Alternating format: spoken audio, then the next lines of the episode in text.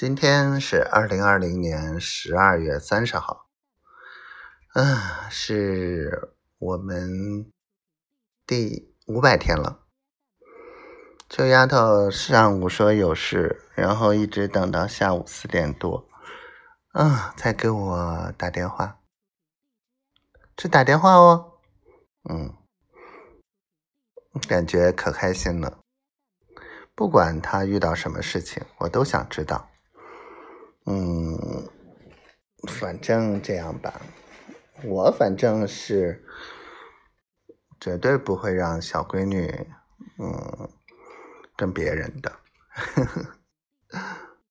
然后别的没有了，就是挺开心的，觉得过了五百天了，我们该筹划筹划啥时候见面了。